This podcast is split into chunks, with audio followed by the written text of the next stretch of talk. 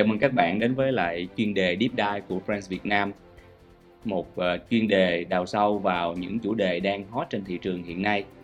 Tôi đang cầm trên tay tờ báo Kinh tế Sài Gòn số tháng 2 Với một cái tựa ở trang bìa rất hấp dẫn đó là Sắp mất việc vì AI Mà thật ra chúng ta cũng thấy nhan nhản trên mạng xã hội rất nhiều chuyên gia cũng như là bài viết cũng như là các bạn trẻ ờ, uh, vọc thử AI chuyên gia thì ứng dụng AI vào doanh nghiệp nè.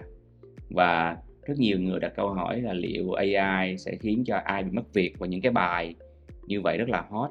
Thì các bạn thấy đấy rất nhiều những câu hỏi cần được trả lời rất nhiều những câu hỏi mà chúng ta chưa biết câu trả lời như thế nào.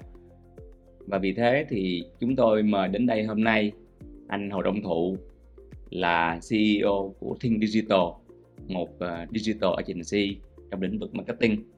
Lý do mà chúng tôi mời anh Thụ á, là bởi vì bản thân anh Thụ có rất nhiều những câu hỏi và trả lời với ChatGPT đáng chú ý trong thời gian gần đây và bản thân anh Thụ cũng đã thử ứng dụng ChatGPT vào quy trình kinh doanh cũng như là quy trình sáng tạo tại agency của anh ấy.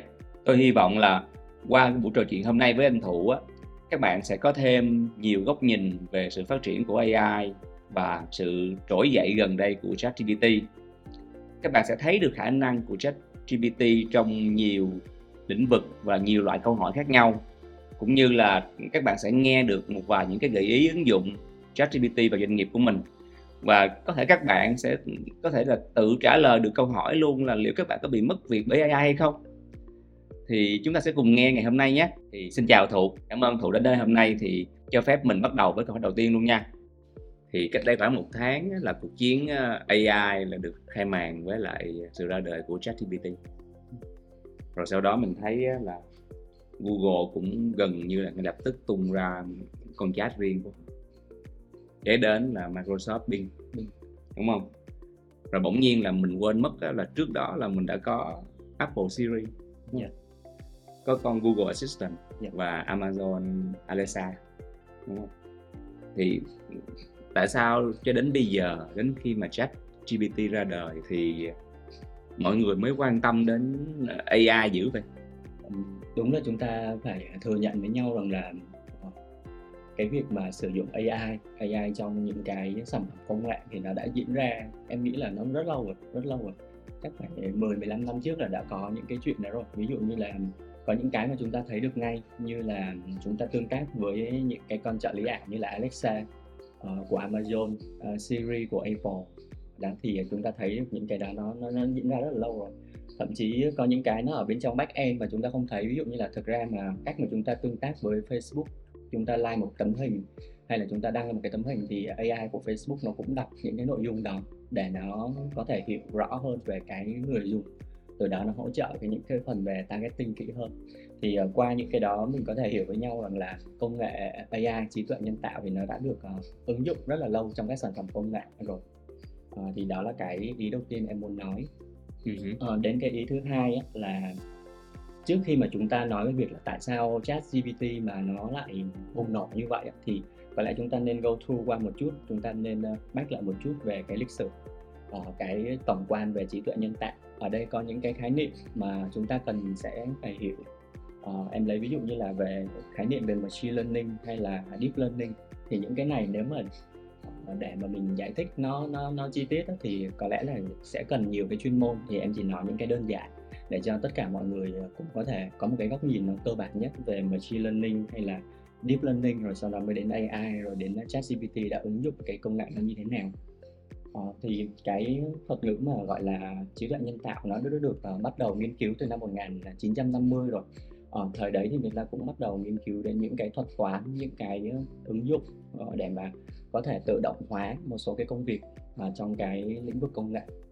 À, tuy nhiên nó thì do là hồi đấy nó nó rất là hạn chế về mặt nào thứ nhất là về phần cứng. À, đòi hỏi những cái bộ vi xử lý này kia rất là lớn phần cứng nó chưa đáp ứng được.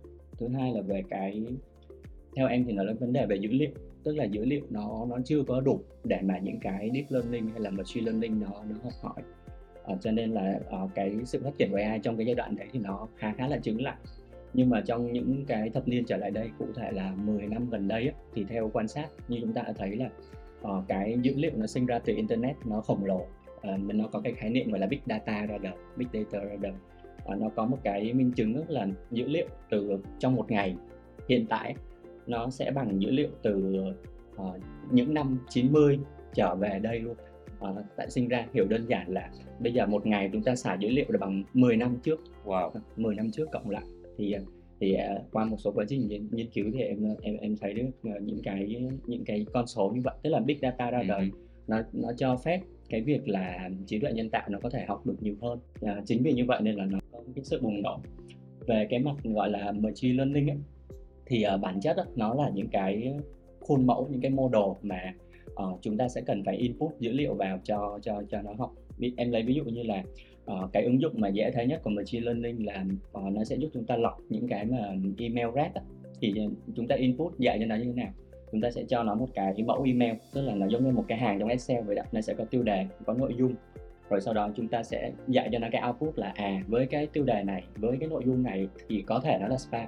Sau đó chúng ta sẽ dạy ví dụ như là 50, 100 hay là 1000 cái input với output theo cái hàng với cột như vậy tức là có tiêu đề có mô tả. Sau đó thì chúng ta sẽ đưa ra cái nhận định là cái này là spam thì từ đó nó sẽ bắt đầu nó học được cái đó. Nên, nên nó, nó gọi là machine learning để nó giải quyết một số cái vấn đề mà chúng ta đã được module tức là chúng ta đã lập khuôn cho nó thì machine learning là như vậy. Sau đó đi sâu hơn đó, thì công nghệ nó phát triển nó mới sinh ra cái niệm là deep learning. Deep learning thì ờ, ở hiểu đơn giản là nó mô phỏng lại cái cấu trúc của của của của việc là chúng ta cái cái neuron thần kinh trong não. Tức là nó nó bắt đầu có cái sự liên kết ví dụ như là nếu mà machine learning nó chỉ là một cái khuôn mẫu từ A đến B sau đó suy ra C thì deep learning nó có thể liên kết được những cái uh, những những cái khuôn mẫu đó với nhau. Ví dụ như là nó sẽ có một dạng cấu trúc là uh, dữ liệu là phi cấu trúc rồi dữ liệu là có cấu trúc thì nó có khả năng là liên kết những cái loại đó với nhau để mà nó sinh ra được những cái uh, thông tin và dữ liệu mới. Giống như ngày xưa thì uh, cái thời điểm sơ khởi bắt đầu dạy về deep learning á, thì đôi khi uh, nó chỉ phân biệt được là uh, đây là cái hình cái xe đây là cái hình cái này thông qua chúng ta dạy. Nhưng mà bây giờ ờ, chúng ta có thể thấy là deep learning nó đạt đến những trình độ như là có thể tạo ra những cái thuật toán để xe tự lái này rồi tự thiết kế những cái trò chơi này vân vân. Thì, thì deep learning nó đã phát triển đến mức như vậy. Thì hai cái này nó kết hợp với nhau cộng thêm cái việc là nó có sự hỗ trợ của big data. Thì lúc đó là AI nó bùng nổ. AI bùng nổ tức là nó vừa có khả năng học những cái khuôn mẫu nó vừa có khả năng bắt đầu liên kết và suy luận thêm sau đó nó lại được fix bởi những cái dữ liệu rất lớn cho nên là uh, nó nó nó nó bắt đầu nó trở nên cái bùng nổ. Thì đó là cái đó là cái đầu tiên mà chúng ta nên hiểu một số cái khái niệm cơ bản về machine learning với deep learning. Thì bây giờ đến cái ý thứ hai là tại sao chat GPT nó lại được quan tâm được quan tâm và bùng nổ như vậy. Thì có thể nói chat GPT là một trong những cái kết quả đáng chú ý nhất của sự phát triển AI uh, nó là một cái mô hình ngôn ngữ được đào tạo trên dữ liệu lớn và cho phép tạo ra những cái văn bản tự nhiên bằng một cái phương pháp nó gọi là, là transformer. Thì nói như vậy nó nó hơi phức tạp thì mình có thể nói nó đơn giản hơn. Tức là ChatGPT nó giống như là nó nó là một cái sự đánh dấu một cái một sự chuyển giao. Khi mà những cái công nghệ phức tạp về AI như là machine learning hay là deep learning mà nãy giờ mình có bản á từ cái việc là nó nằm ở châu đâu đó trong back end, nó rất là phức tạp, chỉ có những người programmer mới tương tác với nó. Thì bây giờ nó mang ra front end, nó mang ra front end cho tất cả user chúng ta đều sử dụng được dưới một cái giao diện vô cùng quen thuộc, đó là chat. Đó, hiểu đơn giản là như vậy, tức là những cái những cái những cái công nghệ phức tạp đấy nó được mang ra front end cho người ta sử dụng những công nghệ là chat. Thì cái điều tạo nên thành công của ChatGPT theo em thì nó sẽ là sự kết hợp của ba cái yếu tố yếu tố thứ nhất như mình có phân tích đó là uh, dữ liệu lớn. Nên chúng uh, ờ, chúng ta uh, hiện tại là có rất nhiều dữ liệu và ChatGPT được OpenAI train một cái dữ liệu rất là lớn. Và theo cái công bố của cái uh, nhà sản xuất OpenAI này ấy, thì uh, họ họ họ train ChatGPT uh, dữ liệu là đến năm 2021 của tất cả những cái chủ đề những cái chủ đề rất là rộng trên internet đó thì với cái big data đấy cộng thêm với cái khả năng, khả năng học sâu như mình có bàn tức là nó bắt đầu nó deep learning những cái dữ liệu đấy nó bắt đầu nó liên kết lại với nhau. Ví dụ từ cái chủ đề A nó có thể liên kết đến chủ đề B để nó đưa ra một cái kết luận C chẳng hạn. Đó thì đó là cái yếu tố thứ hai. Yếu tố thứ ba là nó có thể diễn đạt được những cái dữ liệu lớn ấy và khả năng học sâu ấy với một cái ngôn ngữ tự nhiên mà nó gọi là mô hình GPT là Generative Retraining Transformer tức là nó nó diễn đạt được những cái nội dung đấy dưới dạng một ngôn ngữ tự nhiên như là một cái người bình thường nói chuyện với nhau vậy ạ. Thì nói thì nói phức tạp vậy thôi tất cả những cái công nghệ nó phức tạp vậy thôi. Nhưng mà nó tạo ra một thứ vô cùng đơn giản cho end user sử dụng. Đó là chúng ta thấy ChatGPT như là một đứa bạn một người mà trợ lý vô cùng thông thái mà nó nói chuyện lại rất dễ hiểu. Ờ, chính vì vậy mà nó được người ta yêu chuộng. Thì như người ta hay nói là hữu xạ thì tự nhiên hương mà. Khi mà uh, chúng ta có một cái sản phẩm tốt người dùng sẽ trở thành cái người lan truyền cho nó. À, chỉ sau vài tháng ra mắt thì như chúng ta thấy thì mạng xã hội nó ngập tràn những cái capture màn hình những cái đoạn chat với ChatGPT và đa số những cái cảm xúc mà người dùng nói về đó là một cái sự rất là đáng kinh ngạc một cái sự bất ngờ. Nó tạo ra một cái sự tò mò một cái sự FOMO nên là ai cũng muốn có một cái tài khoản ChatGPT xài. Và cuối cùng thì đó là cái cách mà ChatGPT nó đã trở thành một cái cơn sốt toàn cầu Ồ hay quá câu trả lời rất dài và bao hàm đủ tất cả mọi ý mà mà nghị đã hỏi. Um,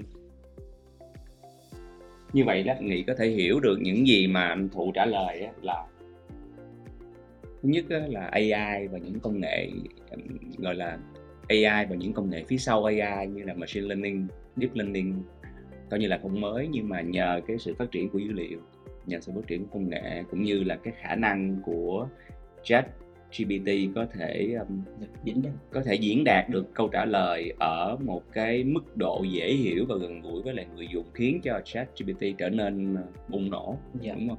Mặc dù trước đó mình cũng thấy là Alexa hay là Siri yeah. Dạ.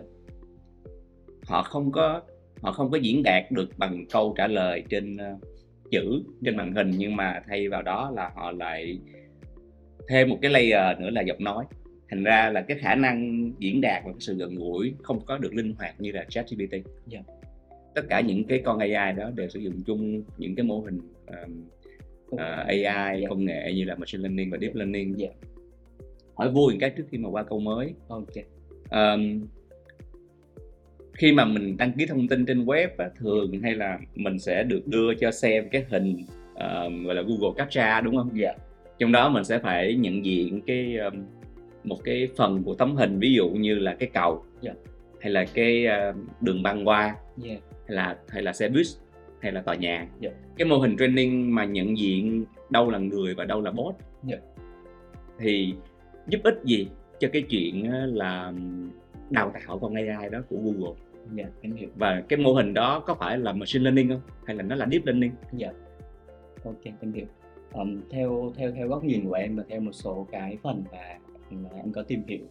Thì ờ, đúng là khi mà chúng ta thực hiện những cái mã captcha như vậy tức là chúng ta giúp uh, cho uh, về về về mặt user về mặt frontend thì họ nói rằng là đó là cái cách để họ uh, bảo mật coi là chúng ta có đúng là người không? Để nó vượt qua được cái đúng rồi phân biệt à, được giữa biệt. người với lại máy. Đó thì chúng ta cảm giác như là chúng ta rất được lợi. Nhưng mà về mặt back end á thì and there tức là đâu đó thì những cái việc mà chúng ta giúp hệ thống phân loại được những cái hình ảnh xem là đâu ví dụ đâu là hình chiếc xe đạp đâu là hình chiếc xe bus đâu là hình cái cầu đó chính là một cái động tác chúng ta giúp hỗ trợ training những cái con AI những cái trí tuệ nhân tạo của những cái nhà cung cấp đó đó là lý do tại sao em không nhớ chính xác nhưng mà Google bỏ rất là nhiều tiền để mua cái nền tảng uh, bảo mật captcha đó về về cho của mình ừ. thì ừ.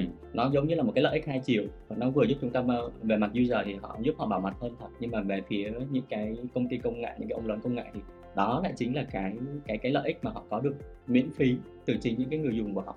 Tại vì ờ, không biết là anh có đọc qua một số cái bài báo về mặt trái của cái việc là khi mà AI phát triển thì sẽ có những cái người mà gọi là những cái gọi là nhân công công nghệ mà phải đi training cho AI hàng ngày họ phải đối mặt với những cái uh, hình ảnh. Ờ, thì có thể là những cái những hình ảnh tiêu cực nhưng mà đôi khi nó cũng có những hình ảnh hình ảnh nó nó, nó nó tiêu cực và tích cực. Thì thay vì việc là phải có những người công nhân công nghệ đó thì chỉ những cái người dùng như chúng ta lại sẽ giúp một phần cho cho việc training cho ừ. AI thông qua việc là chúng ta định dạng cái hình ảnh như vậy tự nhiên thụ nói cái mình cũng nhớ đến ngày xưa có một cái đợt á, dạ. là cũng là captcha nhưng mà không phải là hình mà là chữ chữ dạ. và thế là mình nghĩ là những con những con số và chữ đó trông có vẻ rất là ngẫu nhiên nhưng mà không phải thật dạ. ra mình nghe không biết mình không nhớ là có ai nói về cái chuyện là những cái đoạn chữ đó, đó. Là trích ra từ những cuốn sách cũ cuốn sách cũ được scan lại được scan lại dạ vô tình chung trong cái chuyện mà nhận diện người với máy dạ. thì tất cả mọi người trên thế giới đã giúp Google uh, dịch cũng yeah. như là nhận diện chữ viết trên yeah. những cái hình scan dạ chính xác và đó cũng chính là mô hình kiểu như là machine learning machine learning chúng ta đúng không? train AI tại vì về cơ bản thì phải có người training cho cho cho máy để nó bắt đầu nó học tiếp ừ. okay. mà một cái nữa mà mình cũng muốn uh, chia sẻ với thủ không biết là có đúng không có nghĩa là những con AI trước đây bị nhốt ở trong những cái giao diện người dùng của riêng cái đơn vị um, training cho cho con AI đó ví dụ như là Google không để không có output Dạ. cái quyền truy cập vào assistant Siri cũng như là Apple không có cho phép người dùng can thiệp vào hệ thống training cho Siri Dạ. nhưng mà chỉ riêng đến chat GPT á, là mình mới có thể đấu nối được API token API và token Dạ. và mình có thể mình output cái câu trả lời của chat GPT ra bất cứ giao diện người dùng nào Dạ, chính xác. ờ, bên trong doanh nghiệp Dạ. trên những giao diện chat Dạ. của những cái ứng dụng Dạ. ngoài cái chuyện về dữ liệu lớn về công nghệ Dạ. thì thủ có nghĩ là cái khả năng tích hợp API integration Dạ. Ờ, của ChatGPT và cái sự cởi mở của ChatGPT và OpenAI Dạ. trong cái chuyện á là mở cánh Dạ. cửa training AI cho cho tất cả mọi người Dạ, hiểu. thay vì là giữ cho riêng mình như là Google, Microsoft Ok. thì thứ nhất nó nó tạo nên cái sự nổi tiếng cho cái sự phổ biến của ChatGPT và nó cũng khiến cho mấy ông kia phải cũng phải Chạy cũng, đua. cũng, cũng phải chạy đua để mà Dạ. để mà mở ra luôn Ok. thì thủ có nghĩ vậy không um, ở đây thì em có hai cái góc nhìn nó cũng hơi ngược nhau một chút nhưng mà tại sao không mình cứ nói nhiều cái góc nhìn để mình nói rõ hơn vấn đề. Ở góc nhìn thứ nhất thì em nghĩ là việc mà OpenAI tung ra ChatGPT một cách uh, public cho tất cả mọi người dùng thì nó sẽ thúc đẩy cái quá trình uh, phát triển của chính cha OpenAI và ChatGPT bằng cái cách là cái việc mà đấu nối API uh, gọi những cái câu trả lời của OpenAI đến những cái nền tảng khác, những cái ứng dụng của bên thứ ba, vân vân. Nó quá là dễ dàng, khiến cho việc là bất kỳ một cái ứng dụng nào cũng có thể nhúng cái API của ChatGPT vào, cho phép người dùng có thể hỏi và tương tác trực tiếp trên ứng dụng. Thì nó sẽ cung cấp, nó lại feed cho ChatGPT, OpenAI một cái lượng dữ liệu khổng lồ từ chính những cái end user đang dùng cái API đó. Thì thì thì nó sẽ lại càng giúp cho cho OpenAI có thêm nhiều dữ liệu và nó sẽ học cái cách nói chuyện ờ, của nhiều cái người dùng cũng như là nhiều cái ngôn ngữ hơn và sẽ giúp nó phát triển nhanh hơn. Thì đó là cái góc nhìn à, em nghĩ là mang cái tính tích cực của cái nền tảng này. Nhưng mà ở một góc nhìn ngược lại thì ờ, không biết là em đọc đâu đó có đúng không? Chính bản thân cái người sáng lập CEO của cái nền tảng uh, OpenAI ChatGPT này cũng nói là ờ, có lẽ chúng tôi đã tung ra cái công nghệ này hơi sớm. Có lẽ là chúng tôi nên nên hoàn thiện nó Ừ. trước khi nó tung ra. Tại vì nó vẫn còn rất là nhiều vấn đề còn rất là nhiều hệ lụy Đầu, vấn đề đầu tiên đó là những cái câu trả lời của nó chưa chưa hoàn toàn chính xác. Ờ, Ừ. hoặc là những cái vấn đề về bảo mật. Bây giờ anh cứ thử hình dung là ờ, ờ, các doanh nghiệp họ đồng ý cho nhân viên của mình sử dụng ChatGPT. Nhân viên của họ họ đâu kiểm soát được là nhân viên của họ hỏi cái gì? Ờ, có những cái vấn đề bảo mật liên quan đến doanh nghiệp ờ, họ hỏi trên đó thì sao? Thậm chí ở công ty ví dụ ở một số công ty ờ, dùng ChatGPT để sửa hợp hợp đồng tức là copy một cái đoạn nội dung trong hợp đồng xong rồi nói là viết lại theo ngôn ngữ của của của văn phòng hành chính thử thì vẫn nó vẫn ok để làm được. Nhưng mà những cái dữ liệu đó thì thì giờ sẽ như thế nào ờ, ai sẽ chịu trách nhiệm cái việc là những cái dữ liệu của doanh nghiệp sẽ bị lộ? Tại vì về bản chất khi mà chúng ta xem một cái request thì cái đó sẽ trở về máy chủ thì đồng nghĩa việc là Đúng dữ liệu của doanh nghiệp sẽ nằm ở trên máy chủ của OpenAI. Và và thậm chí theo em nhớ là trong cái bản mà tung ra gần đây nhất là cái bản mà ra cái API GPT-5 tức là rất nhanh thì Open AI nó phải điều chỉnh chính sách tức là nó sẽ có cái tùy chọn là doanh nghiệp có ở lâu cho cái việc là nó lưu trữ cái dữ liệu đấy ở trên đám mây hay không. Thì có có vẻ như là họ cũng cũng hơi vội vã trong việc là họ chưa có quá hoàn chỉnh về cái phần về legal về chính sách người dùng và những cái hệ lụy phía sau. Thì đó thì, thì ở một góc nhìn khác thì em lại nghĩ như vậy và em thấy có một cái câu chuyện vui là không biết đọc báo ờ, ở đâu có chính xác hay không mà phía Meta với Google thì cũng khá là khá là gọi là uh, trộn rộn trong cái phần này nhưng mà có một cái ông kỹ sư Meta nói là ở, ở Meta thì AI trình độ hơn thế này nhiều quan trọng là chúng tôi chưa có tung ra thôi thì, Ồ. thì, thì, thì, thì nó cũng là một cái góc nhìn có thể là ờ, chưa chắc là ChatGPT hay là OpenAI đã là leading Ờ, và Meta hay Google thì có thể là họ vẫn tốt hơn nhưng mà họ nghĩ là chưa đến lúc để tung ra chẳng hạn. Hoặc là anh nói cái ngược lại cái câu chuyện của Google đi. Google thì sống bằng quảng cáo tìm kiếm quảng cáo hiển thị vân vân. Ờ, bây giờ nếu mà mang cái trải nghiệm mà ChatGPT đưa ra chat đưa ra cái câu trả lời trực Ờ. tiếp trên công cụ tìm kiếm đi sao liệu doanh thu quảng cáo có bị sụt giảm hay không? Thì thì thì thì em nghĩ nó cũng là cái bài toán mà họ họ phải suy nghĩ họ phải suy nghĩ xem là họ có nên tung ra không. Thì uh, back trở lại back to basic thì em nghĩ là cái vấn đề nó luôn luôn luôn có hai mặt quan trọng là bây giờ uh, giống như ngày xưa meta ra đời cái metaverse thì người ta cũng nói là nó vừa có thể tốt hay không tốt. Quan trọng là cái người mà uh, chủ của cái nền tảng đấy họ có cái đạo đức về sản phẩm đến đâu và họ thiết kế cái sản phẩm đấy nó hoàn hảo đến cái mức nào để mà nó đảm bảo được cân bằng quyền lợi của tất cả các bên từ người sử dụng cho đến các công ty cho đến chính cái chủ nền tảng đó. Ừ, mình hiểu câu trả lời của thụ rồi dạ. có nghĩa là cái việc mà một uh, công ty quyết định có mở cái nền tảng AI của họ ra cho công chúng hay không đó, dạ. thì nó còn có nhiều lý do dạ. đúng không à, lý do về kinh doanh về bảo mật dạ. hay là về những cái um, bí quyết công nghệ dạ. câu hỏi thứ hai xuất phát từ ờ, một cái post gần đây của thụ à, cái ờ, post trên Facebook nó khiến mình cảm thấy là một cái trải nghiệm thú vị của thụ trong cái việc là thử thách con ChatGPT ở bốn lĩnh vực. Yeah. Dạ. Đầu tiên á, là ở lĩnh vực sáng tạo có nghĩa là thụ đặt những câu hỏi để mà đánh giá xem mức độ sáng tạo của ChatGPT đến đâu. Yeah. Dạ. Câu hỏi thứ hai á, là tổng hợp thông tin thì ở lĩnh vực này mình thấy có vẻ như là con chat này tỏa sáng nhất yeah. Dạ. đúng không tổng hợp yeah. thông tin tôn giáo hay là sách hay là quản trị yeah. lĩnh vực thứ ba thú vị hơn là khả năng tư duy đạo đức yeah. Dạ. của, của con chat này yeah. Dạ. đúng không thì uh, mình đi từng lĩnh vực đi ha đầu tiên á, là thụ đánh giá như thế nào về lĩnh vực sáng tạo có nghĩa là những câu hỏi liên quan đến sáng tạo của thụ và câu trả lời của ChatGPT này thì thụ đánh giá như thế nào có đúng như mức độ kỳ vọng của thụ không ok ờ, với những cái câu hỏi về lĩnh vực sáng tạo thì có lẽ phải phải nói rõ cái bối cảnh để cho mọi người cùng nắm là mình hỏi cái gì ví dụ như là mình có đặt câu hỏi là hãy lên giúp tao một cái marketing plan lên giúp mình một cái marketing plan cho cái nhãn hiệu là cái máy tính nhãn hiệu đó và có cái đặc tính ví dụ như là mỏng nhẹ phù hợp với nhân viên văn phòng như vậy thì uh, sẽ nên chạy những cái, cái quảng cáo nào với cái đối tượng là những cái người nhân viên văn phòng hoặc là những cái người mới đi làm ừ. thì cái câu trả lời nó khiến cho cho cho mình rất là ngạc nhiên tức là uh, ChatGPT trả lời những cái mà nó rất là đi thẳng vào những cái vấn đề mà mình đặt ra ví dụ uh, nó sẽ đưa ra những câu trả lời như là với cái sản phẩm là laptop này và dành cho nhóm nhân viên văn phòng thì hãy đi những cái kênh như là social media như là báo chí như là KOL như là quảng cáo hiển thị để mà có thể tiếp cận được tối đa cái lượng độc giả. Và những cái câu mà nó nói đưa ra đều rất có cơ sở và rất theo đánh giá chuyên môn là rất rất là phù hợp. Ừ. thì mình mới tò mò mình mới hỏi tiếp là ok vậy bây giờ mình hãy đi sâu vào cái chủ đề là về về về social media đi. Thì hãy viết giúp ta một cái cái câu quảng cáo à, để đăng trên Facebook cho cái nhãn hiệu máy tính đấy thì uh, ban đầu nó đưa ra những cái cái cái cái cái câu viết nó rất là tuyệt vời. Tức là nó, nó, nó, nó thậm chí nó có cái mô hình công thức về viết nội dung luôn. Tức là nó sẽ đưa ra những cái như là à uh, bạn là một người sinh viên hay là một người mới đi làm uh, bạn mong muốn có một người bạn đồng hành uh, người bạn đồng hành uh, giúp bạn như là nâng cao hiệu suất vân vân. Thì hãy lựa chọn cái sản phẩm máy tính này. Cách viết nó không hề thua kém một cái người viết ừ. không không hề thua kém một cái người viết bình thường và có lẽ nói nói nhiều quá về cái này thì cũng không không, không còn gì mới nữa tại vì em nghĩ là mọi người đều thử hết rồi.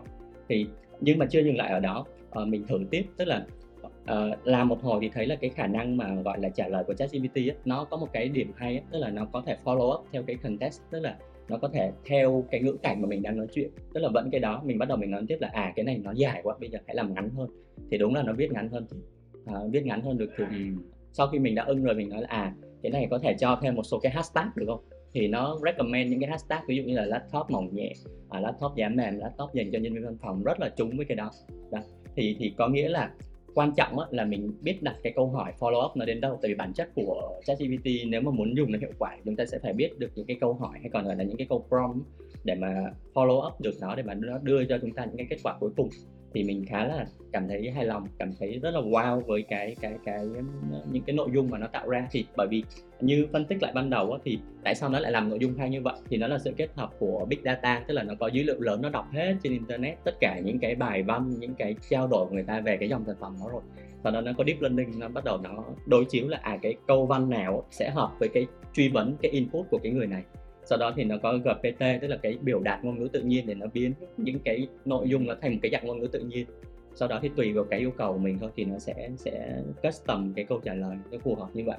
Thậm chí nếu mà mình biết những cái tip mình có thể làm cho nó trở nên hiệu suất hơn rất là nhiều. Ví dụ như là uh, mình muốn làm ba câu uh, sau đó mình muốn xếp thành những cái bảng. Ví dụ như là trong cái table đấy thì nó sẽ có cột cột một là uh, tiêu đề cột hai là nội dung cột ba là hashtag sau đó thì mình sẽ yêu cầu là ok hãy trình bày những cái nội dung này thành những cái table cho tao đi thì nó sẽ bắt đầu nó trình bày table copy paste vô file Excel là là là coi như xong đỡ mất không oh. phải mất thời gian ví dụ wow. như vậy thì uh, tổ chung lại đánh giá cái việc là chat GPT có phù hợp để mà đưa ra những cái nội dung uh, viết ra những cái nội dung sáng tạo không thì mình nghĩ đây là một trong những cái điểm rất mạnh của nó và nó, nó khá là phù hợp khá là phù hợp ừ. Vậy còn ở cái lĩnh vực thứ hai khi yeah. mà thủ yêu cầu chat GPT ờ, tổng hợp thông tin ví dụ như là sách hoặc là yeah. tôn giáo yeah. hoặc là quản trị á, yeah thì thụ so sánh khả năng tổng hợp của ChatGPT so với khả năng sáng tạo của nó mà thụ vừa mới nói ở phần 1 là như thế nào?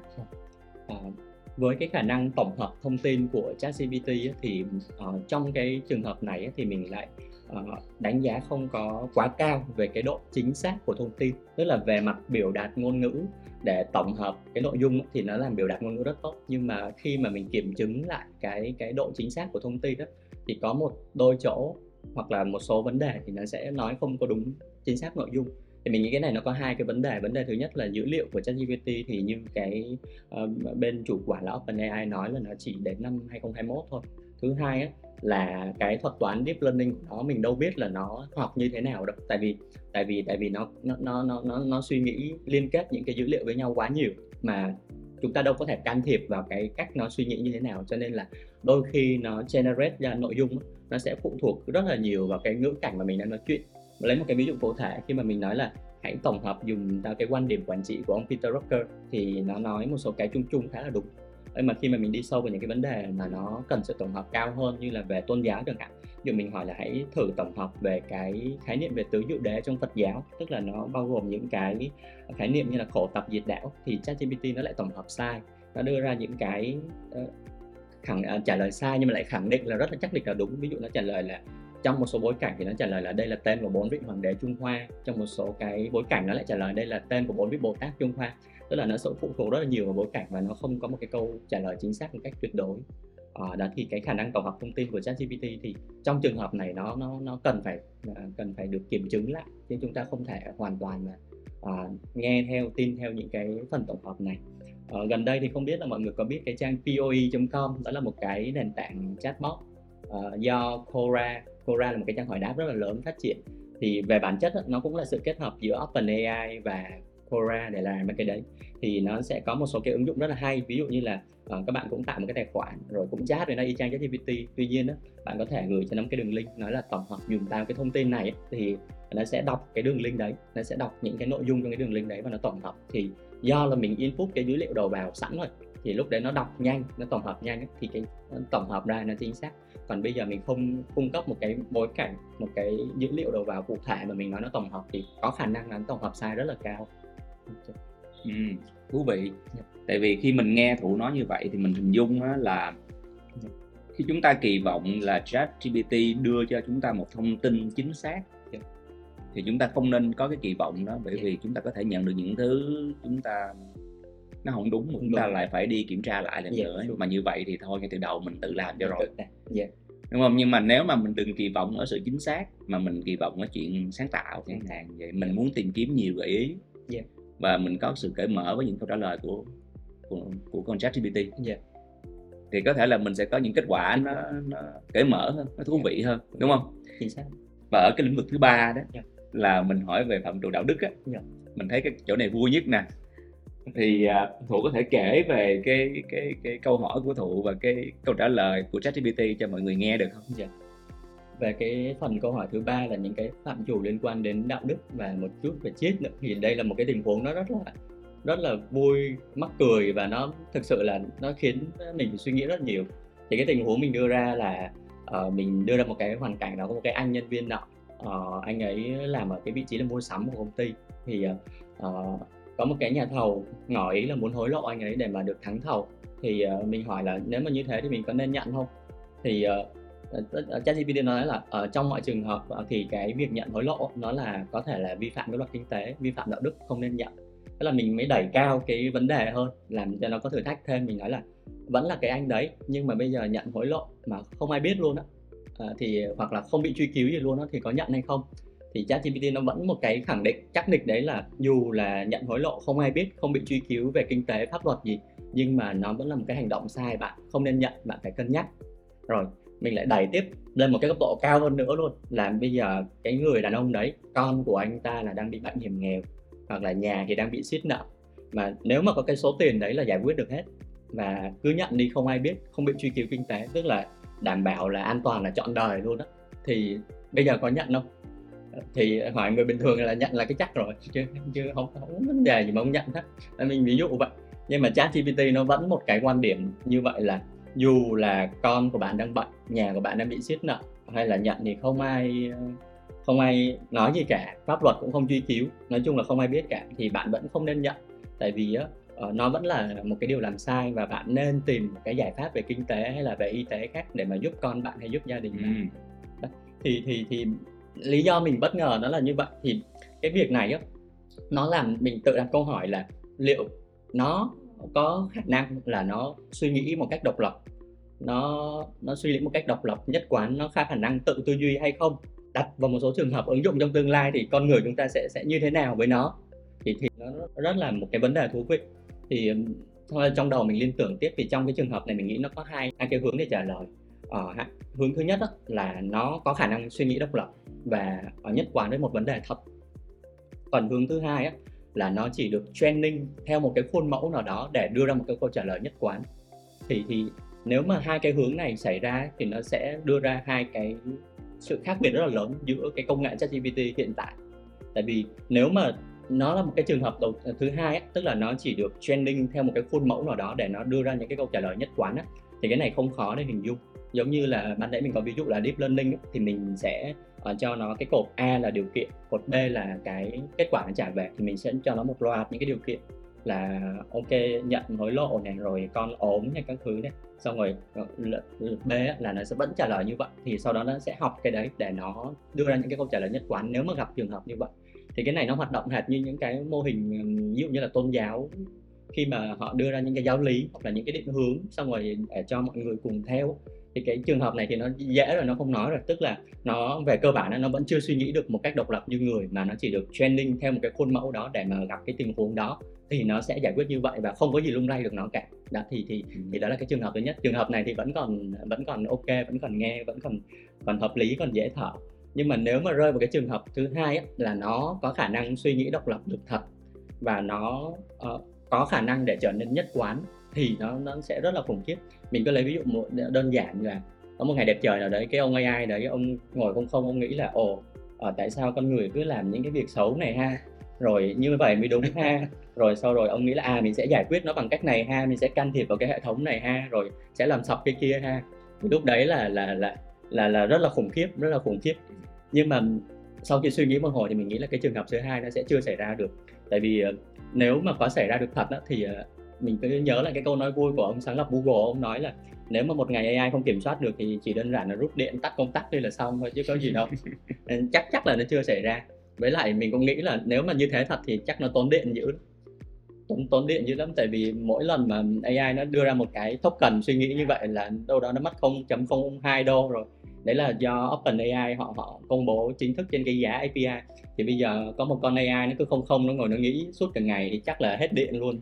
Hết điện của cả trái đất luôn. Chứ cho nên là nó chỉ AI OpenAI hay là ChatGPT giờ nó chỉ hoạt động khi mà mình có input thì nó trả ra output chấm dứt vậy thôi. Thì mình nghĩ là nó vẫn vẫn ở cái mức đấy mà và có thể kiểm soát được và có thể tận dụng được rất là nhiều. Thú vị ha mình hiểu mình hiểu câu chuyện của thụ rồi nhưng mà thụ có thử test những con AI của Microsoft và Google chưa ha Dạ. mình nghĩ sẽ rất là thú vị nếu như mà sau buổi hôm nay mình mình về cái mình cũng đặt những câu hỏi giống vậy xong rồi mình sẽ đối chiếu thêm là ba con AI đó sẽ có những cái quan điểm đạo đức Ờ, đúng không Dạ. như thế nào dựa trên cùng một cái vấn đề Dạ. nhưng mà thụ có một cái quan sát hay cảm nhận gì về cái tính cách của ba con AI của ba cái ông lớn này không Ờ, ok um, sau khi sử dụng những cái uh, những cái AI, những cái chatbot của ba ông này thì uh, Thu Đức mà nói thì ChatGPT với Bing là có, em, em, mình có nhiều kinh nghiệm, còn với Google thì là chưa chưa có sử dụng qua nhiều nên là à, chắc chỉ nói trên cái phạm chủ của ChatGPT và Bing thôi. Thì với ChatGPT của OpenAI á, thì uh, như nãy giờ chúng ta có có chia sẻ thì cái điểm mạnh của nó rất là nhiều ví dụ như là nó có dữ liệu lớn uh, nó có khả năng xử lý ngôn ngữ tự nhiên cực kỳ ưu việt nó được train bằng big data à, cho nên là nó rất là uh, thông minh rất là linh hoạt trong cái việc là đưa ra những cái câu đưa ra những cái câu trả lời dựa trên những câu hỏi của của chúng ta. Nếu mà nói một chút vui vui là con này nó có cái tính cách gì á, thì uh, giống như là cái ví dụ ban nãy mình lấy á, là nó giống như là một cái đứa bạn thân một cái người trợ lý mà rất là dễ thương không không quạo cọ gì cả. Tức là dù nói thế nào thì nó cũng sẽ có cái xu hướng là dẫn câu chuyện của chúng ta về một cái trạng thái mà nó nó ôn hòa nó ôn hòa hướng về những cái nó ôn hòa thì nó, nó khá là dễ thương nó khá dễ thương nhưng cái hiểu đơn giản là nó giống như một cái đứa bạn rất là uyên bác nhưng mà rất là dễ thương vậy. Còn với với với Bing thì bản chất là vừa rồi thì Bing ra mắt cái ờ, uh, Bing New uh, có tích hợp uh, cái chat vào trong đó thì nó là sự kết hợp rất là rất là gọi là mang tính chiến lược giữa Microsoft và OpenAI. Thì uh, chúng ta có thể trải nghiệm cái cái chat của Bing trực tiếp trên trình duyệt. Uh, thì bản thân mình cảm nhận đó là với với với với chat của Bing ấy, thì cái điểm mạnh của nó là nó kế thừa được tất cả những cái điểm mạnh của chat GPT như là có khả năng xử lý ngôn ngữ tự nhiên có dữ liệu lớn. Bên cạnh đấy ấy, thì nó được cộng thêm cái big data và real time từ Bing Shop. Có nghĩa là khi bây giờ chúng ta hỏi một cái vấn đề thì dữ liệu nó sẽ không bị giới hạn trong cái việc là uh, chỉ có cái giá trị uh, đến năm 2021 mà nó sẽ là real time. Nó có những cái đường link tham chiếu ngay trên chính cái câu trả lời cho chúng ta luôn. Uh, thì thì nó rất là tiện để mà chúng ta tra cứu thông tin um, về cái độ chính xác thì đôi khi nó cũng đưa ra những cái câu trả lời nó không có chính xác. Và về mặt uh, tính cách thì cảm giác như đây là một cái con chat mà nó hơi hơi bị cọc tính hơi bị thẳng tính hơi bị thẳng tính. Tức là không biết là mọi người có đọc một số cái cái bài báo một số tức là khi mà binh mới ra binh New mới ra mắt một số cái người mà trải nghiệm thử thì uh, họ hỏi nó đưa cho họ những cái câu trả lời mà nghe rất là sốc. Sau đó đến một vài tuần thì Bing nó bắt đầu mới fix được. Nhưng mà đến bây giờ hỏi thử thì nó vẫn thứ nhất là trả lời rất là gọn ghẽ. Thứ hai là nó khá là cọc với thẳng tính. Thì mọi người có thể trải nghiệm thử cái này mình cũng nói nó hơi hơi hơi bị trừu tượng một chút. Đúng rồi mình cũng xác nhận chuyện này tại vì bản thân mình cũng có đọc một vài trang nước ngoài thì những phóng viên người nước ngoài khi mà họ test cái con binh á, thì họ đều nói là ô con binh có quan điểm mạnh quá và cũng hơi cọc thật đấy